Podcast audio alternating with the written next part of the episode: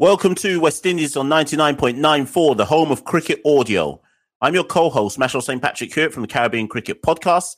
And with me as ever is my fellow co-host, Santokie Nagulendran, also from the Caribbean Cricket Podcast. We are your home for West Indies content, and we'll be right here several times every week discussing them. You can find us in your favorite podcast places, on YouTube, or in our 99.94 app. Thanks for joining Cricket's conversation. Today, we're talking about the women's CPL.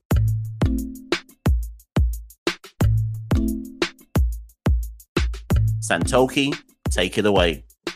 Yeah, Mash, we're here to break down the inaugural first ever Women's Caribbean Premier League. The biggest party in sport finally came to the women's game, and it was an eventful tournament. It only lasted uh, the space of four days in St. Kitts and Nevis, but it resulted in the Trinbago Knight Riders lifting the title on Sunday night at Warner Park.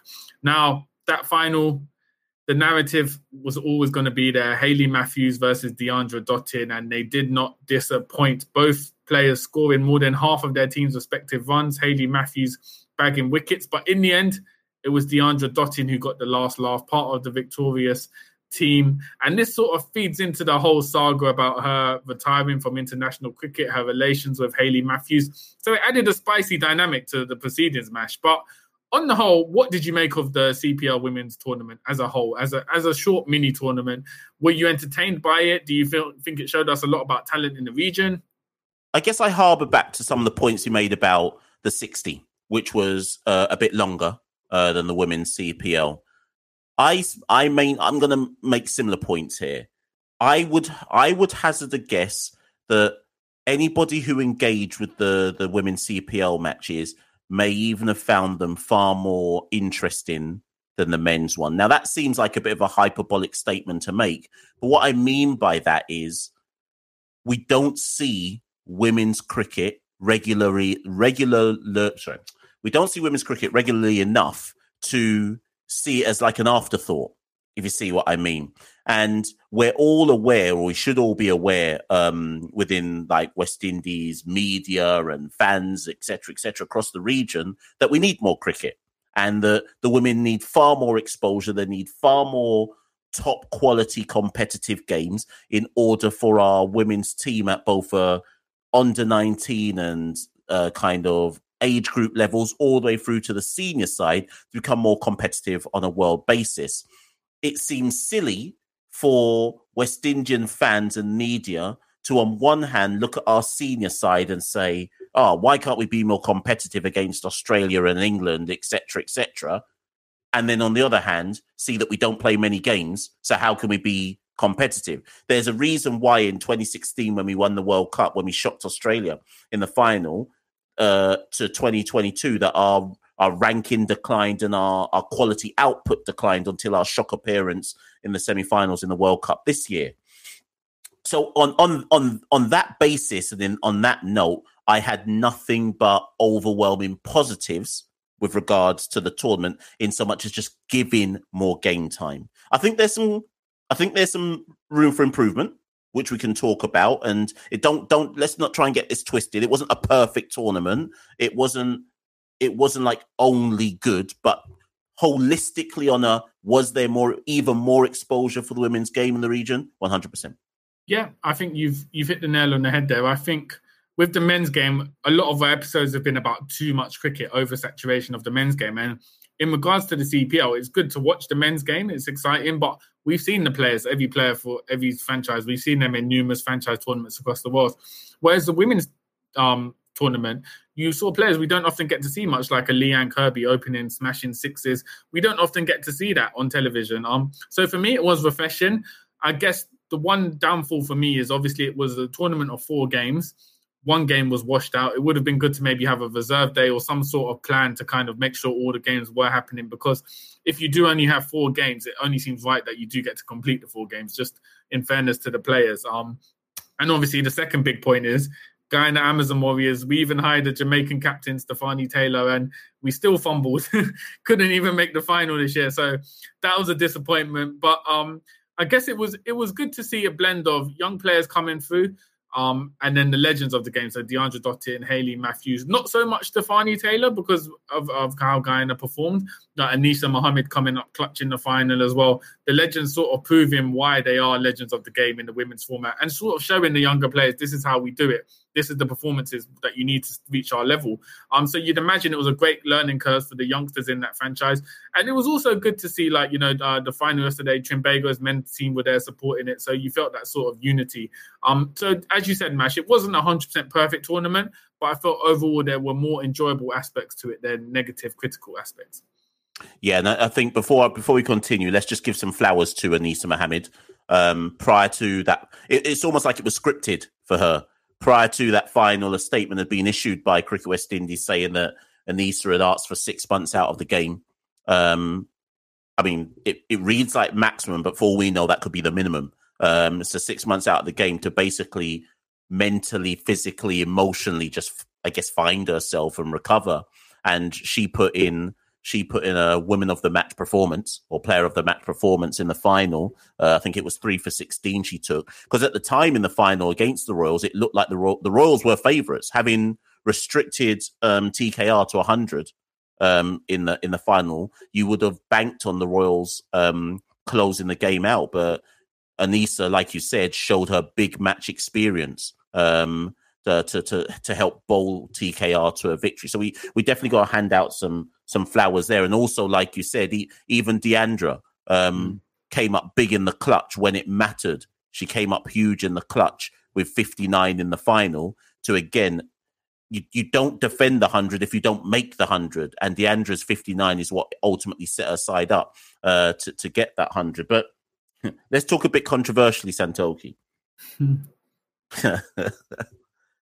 Santokie, I'm no body language expert. I'm no, I, I want to say this clearly. I'm not a body language expert, but, and maybe you and I are trying to find something that isn't there, but something looks off in the relationship between Hayley and Deandra. And I'm happy to be set straight. I'm, I'm, happy for one of them to contact us and say, You don't know what you're talking about. How dare you? And we'll publicly go on the next episode and say, You know what? Spoke to Hayley, spoke to Deandra. It's nonsense. They're cool. They're brethren. But if just looking at body language, Santokie, something feels a bit off. And ever since we we ever since we did the episode uh, deconstructing the letter that Deand the mic the mic drop that Deandra Dottin did in a letter to Cricket West Indies, am I, am I trying to see something that isn't there? It's hard it's hard to tell you know because like you said we could just be reading too much into it. And um obviously they were on opposing sides so the body language would never be completely positive. But you're right it did seem like you know there was something fostering there that what that wasn't there previously. Um, it's been interesting because Hayley Matthews has gone on. She recently went on the ICC official podcast to talk of good relations and no issues. But since that letter, we haven't heard anything from Deandra Dottin about um. sort of, so that kind that for me that sort of tells a story as well. The fact that she's dropped this letter and hasn't said anything further. Whereas Hayley Matthews, who's in the position of being West Indies captain, has to sort of keep that PR up and kind of smooth things out, not relay any problems um, with her leadership style. She's almost had to come out and say, "Yeah, there's nothing wrong. It's been harmonious. Um, uh, nothing but good luck to Deandra Dottin." But you'd imagine there would definitely be some frostiness, and also with Anisa Mohammed, obviously, um, it's good for her. We've seen in cricket since the pandemic, players, you know, like Ben Stokes, have realised that they they can say enough is enough and take a break from the game when it's been taking a toll. Um, so it's good for her to re- take that um, refresh, refresh her. Hopefully, she'll come back stronger. But you can imagine from Hayley Matthews' point of view, she's thinking, all right, I've been captain, and now looking ahead to the T20 World Cup, two goats, Anisa Mohammed and Deandra Dottin, I'm not going to be able to call on them. So you wonder what she must be thinking and how this has kind of affected her captaincy going forward, um, which will be something to think about, particularly when West Indies go on their next international assignment. I'm glad you mentioned that because we must remember the the, the White Ferns, New Zealand, are coming to the region. Uh, um, later this month, I believe, to play West Indies. And head coach Courtney Walsh, and in fact, no, and Hayley, sorry, like what a baptism of fire, Santokie, to be captain, have your best player. I mean, Hayley might say she's the best player, but Deandra Dottin's the world boss. Have your best player drop a, a diss track and just bounce out, of, bounce out of international duty. Then you have one of your goats say, "Boy, I need a break." And this is where I'm a tad critical, Santokie as much as the tournament was good for the kind of subsection underneath the goats to kind of share a locker room with the overseas stars like Hayley uh, Hayley Jensen, Sune Luus, um, uh, is it uh, Fatima uh, Fatima Sana, um, etc. Chloe Tryon. Yeah. Um, as as good as it was for our kind of uh, players just underneath the top tier level to get that exposure. I would argue, Santokie, the West Indies women's team cannot. Well, we'll see versus New Zealand, but it's going to be hard to compete when you lose the world boss and then your spin goal as well. Yeah, I don't. I don't think you can replace it. Just the experience and know how they bring. They can obviously try to put some players in to replace it, but it's going to be big shoes to fill. Um, especially at the same time as well. It's almost it's akin to West Indies losing their goat generation after the T20 World Cup in the men's format. Um, losing such mm. a big player, Deandra Dottin, as you said, Hayley Matthews can rightly say like she probably she might be all the greatest at the moment, but Deandra Dottin, you wouldn't want to see her. You'd want her in your side rather than not have her in your side, and it's going to be a big blow um, for her. So this is going to be a massive test for Matthews' leadership credentials seeing how she can sort of galvanize the side, bring the best out of players ahead of that White Ferns tournament uh, coming up at the end of the month. And yeah, it's going to be testing times. And as you said, Mash, it's hard to see sort of who the next world class talent is. And that's partly because the tournament was so short. We didn't get to see much consistency. It's hard anywhere in T20 formats to have consistency over three, four games in a row. But when there is only when you're only playing three games in the tournament, you're never going to be perfect across those three games. So for me, going forward next year, I'd like to see a longer tournament maybe they play each other two, three times, um, have about seven, eight games, just so it allows the players to get that consistency and kind of get into a groove because it was very stop start. But yeah, I think it's going to be a massive challenge for um, Hayley Matthews. But I guess in this tournament match, she didn't. She sort of stood up though. She took wickets in uh, what was the score in the final? Uh, Barbados Royals. They scored. What did they? She scored more than half the runs. I think they scored ninety. Yeah. She hit forty six.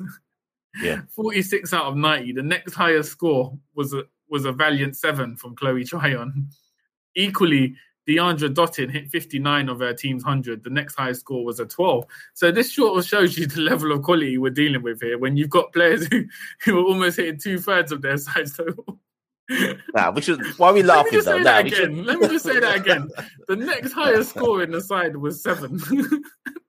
she, she batted more than half of the innings, which is just like you just have to laugh because it's not even mocking anyone. It's more just showing the quality that these players have and how a step above they have been in West Indies region that they can sort of pull this off effortlessly.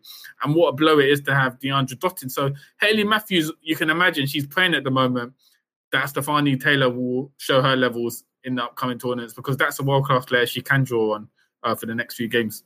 Imagine if Stafanie Taylor dropped a, a diss track as well, though.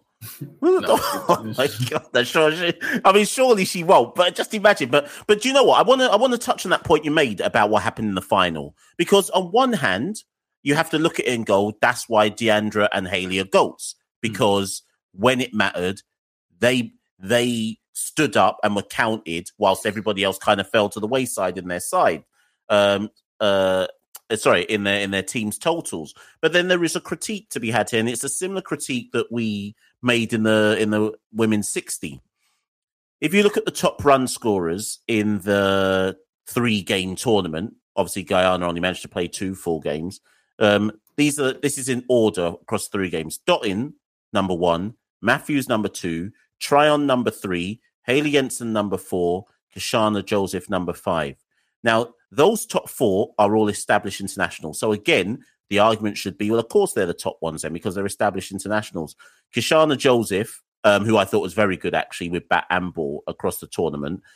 I wouldn't say she's established, but certainly she's played eight ODI, uh, sorry, eight ODIs for the West Indies women and three uh, T20 internationals. So she's she's someone who can possibly look at this and go, well, this tournament has benefited me. And then if you look at the uh, bowling, the top wicket takers, Shakira Selman, Hayley uh, number one, Hayley Matthews number two, Anisa Mohammed number three, Chanel Fraser number four, um, and uh, was it Shamila? Uh, Shamila Connell number five. Now my worry is this Santokie, and uh, it feels harsh to say it, but both across the batting and the bowling, they're all apart from Kishana and even Kishana's an international, they're all established um, players at the international level. And I just where where do we stand on that? Like, is it harsh to say that it would have been nice to see someone put their name in lights who we don't already know about? Or or do we just say, nah, the wider tournament meant they got some exposure and that's all that matters? It's hard to say because you would have liked to see one breakthrough sort of player come through, like a player who we might not necessarily know who sort of bagged like two, three wickets in the innings or hit like a big, a big innings, and you're like, wow, okay, this is a young player who's breaking through. But we didn't see much of that. But as I said earlier, I think it's just the nature of the tournament. If you've only got three games, it's it's hard to and obviously only three franchises as well. So the concentration of talented players is going to be whereas in the men's it's spread out across six franchises, you're going to find it harder to bring like younger emerging players into your side. So for me, I think because of the nature of the tournament, it was always set up for those established players who in their late 20s, early 30s, international players, veterans, to kind of step up uh, in the nature of this tournament, which is why I'd like to see a longer tournament going forward, just because it will allow younger players to try and make a breakthrough in the side. But I think it's very hard to come in um, in this landscape as a young player and make a mark just because of the nature of the tournament and the experience that you have. The Anisa Mohammed knows what to do in and out in um in big game scenarios. She knows the pitches and all this stuff. If you're a young spinner, you're still finding your groove, and you're not going to find your groove across three games, basically. Yeah, that's a good argument. And actually, I, I should take that back because you did mention it in the uh, women's 60 and similar now in the women's CPL. Actually, Cherry-Ann Fraser possibly falls into that bracket. Although yeah. she's played for West Indies, she's not yet established for West Indies. Yeah. So maybe actually we should give Cherry we should give Cherry-Ann some flowers and say she's somebody who's kind of made the step up, um, so to speak. But kind of bringing this one to a close, Santokie. Let's just you've you've mentioned it or, um, already uh, in one of your points earlier on that you would have liked to have seen the teams maybe play each other two or three times, mm-hmm. just to give a bit more uh, depth to the tournament. But Pete Russell, who's the uh, CEO for um, uh, CPL, I just wonder if next year they might try and add another team. Now, here's the problem. The argument will be we don't have enough enough depth in talent to like if we add another team, does it dilute the quality of the competition, right? And it probably does. Okay, it probably would do. Obviously, you could supplement that by maybe bringing in more international players. But here's the problem CPL and even the 60 coincided with the 100. And in fairness, for all the people who criticize the 100, the one thing they can't criticize is the women's 100. Mm. Like that is super successful and gets a lot of international players along. In fact, Hayley and Deandra were playing in it before the CPL even started. So could we add a fourth team, whether that be like a Tallawahs um, or a Patriots or whoever it might be, right? Or would the quality be too low, even with more international players added on? Where what do you reckon with that, Santel? I think you could add a fourth team, but it would need to be part of like a three-year plan because, as you said, the first year you'd have to imagine it would dilute the quality just because we don't have the the talent pool of players across the region to sort of fill four franchises. But I think it would be a good start. But I think the problem with the logistics of, of CPL is because like for instance this one the women's one it had to be finished by sunday because everyone was moving on to another island after the st kitts yeah. leg. So the logistics makes it hard because you can't if you're going to have it take place over seven eight games it will need to take place across two islands because it will need to follow the cpl media admin staff where they're going. And now if you're flying between two islands that obviously adds airfare logistics costs. So i don't know whether cpl has the sort of funds or investments to be able to have a longer tournament. So next year we could very well see it again played on one island across three, four days, uh, four games, and then that be it. And then we'll have to wait a few years to see it get longer. But I just think the the nature of the Caribbean, once again, as we've said with the men's game and the regional game, just the logistics means it's economically unviable for a lot of um, for a lot of this to happen, a lot of travel to happen. Whereas the 100, as you said, a perfect example of something that's sort of grown the women's game so much in England. Obviously, it's all in England. It's easy to get around the different towns and cities, so they don't have those logistical problems. But it'd be interesting to see long term if the women's CPL can uh, take off. I think a good a good thing the 100 did was the women's game in a lot of uh, a lot of double headers. The women's game took the evening slot, the peak time slot, to yeah. show, show its credibility. So be interested to see in years to come if we see the women's game, a women's CPL game, take that seven o'clock evening slot, and I think that will really show how the game has grown. But I think for now, small steps. It's better than nothing. This time last year, we didn't have a women's CPL. Now we've got one. So I guess we'll just have to wait and see how organically it grows. But it can only, as you've as you alluded to on previous pods, Mash, the game time alone, no matter how long it is, it can only benefit women's uh, game just because it's given them much needed practice out on the pitch, uh, playing alongside different types of players and in a competitive environment as well. So I think the long term vision, five, ten years, we could see it grow, but probably in the next two, three years, it will probably retain a similar format as to what we've seen this year. Yeah, excellently put. And ju- just to, in case anybody disagrees with Santokie, there, it is worth noting, and I think this is the final point we'll make that. um at the end of tournament, players like um, I don't want to say press presentation. Hayley Matthews was interviewed, and I thought she said something quite pertinent. I think she was interviewed by Alex Jordan, and I think Alex Jordan was asking like Hayley, "What's your reflections on the the CPL, etc." And Hayley said, um, and so she was saying all the like classic PR stuff, like great tournament, great for the exposure, but she said it's quite interesting that TKR, we bowled them out for 100 today, and yet we couldn't chase that. And she, and the, I'm, I'm paraphrasing, but Hayley said something to the effect of, I think that shows everyone just how much more room there is to develop for the women's game uh, in the region. Now, it wasn't a cuss out. I don't think she meant it as a cuss out. I think it was just a hard, cold, sober statement that and maybe she was saying it in the light of defeat, and maybe she was feeling a bit bummed out. But I mean, her team had only just got to 90, but I think there was a deeper point in that, in so much as, yeah, this is good, but we're going to need more of this if we're going to actually, if we're going to reach levels and reach a better form of cricket. So I guess anyone who's going to try and come at Santokie and say, nah, nah, there should be more teams and nah, they should fly to other islands like the, like the men's teams. I, I, I think Hayley's point was, we're not quite there yet when we, we might not quite be there yet, and the levels have to come before we start saying let's have six women's teams and so on and so forth. I did think it was unusual to kind, considering there were no women's action before in the CPL, to have two different formats, the 60 and the CPL. They could have just combined it and had a longer 2020 tournament. Um, I guess, but obviously, I guess they wanted to align the 60 across both formats. But that could be something that happens next year. We see the women not have a 60 tournament, but just have a longer T20 tournament to just add that consistency. Yeah, most definitely. Either way, it'll be very interesting to see. I think we can definitely say um, that for a first year, both the 60 and the women's CPL, I think we can call it, I don't know if we call it a resounding success, but we definitely call it successful first steps in expanding the game yeah. within the region. And we look forward to see how CPL try to now uh, try to develop that um, next year. But Santokie, that's goodbye from me. Is it goodbye from you? Yes, goodbye from me. And as as we always say, me and Machel aren't the authority on these matters. We're just offering our opinions. So if you agree with us, disagree with us, have any opinions as to how you think the women's CPL can improve next year or grow, or even your opinions on how you felt the tournament went this time, just hit us up at Carib Cricket on Twitter, Instagram, or comment below on this video on 99.94 on YouTube or whatever audio platform you're listening to, because we'd love to hear you, uh, your opinions and debate and engage for the benefit of West Indies cricket. But that's all from us, and we'll catch you around on the other side, guys. Stay locked. Thanks for listening to West Indies on 99.94. Please rate, review, and subscribe. You can also download the 99.94 app from wherever you get your apps.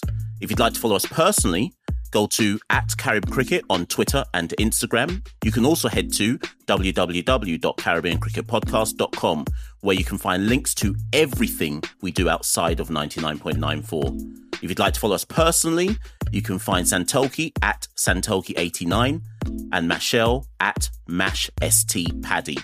Remember, if you love cricket, then 99.94 is the home of cricket audio. Follow them for podcasts and commentary from the world of cricket.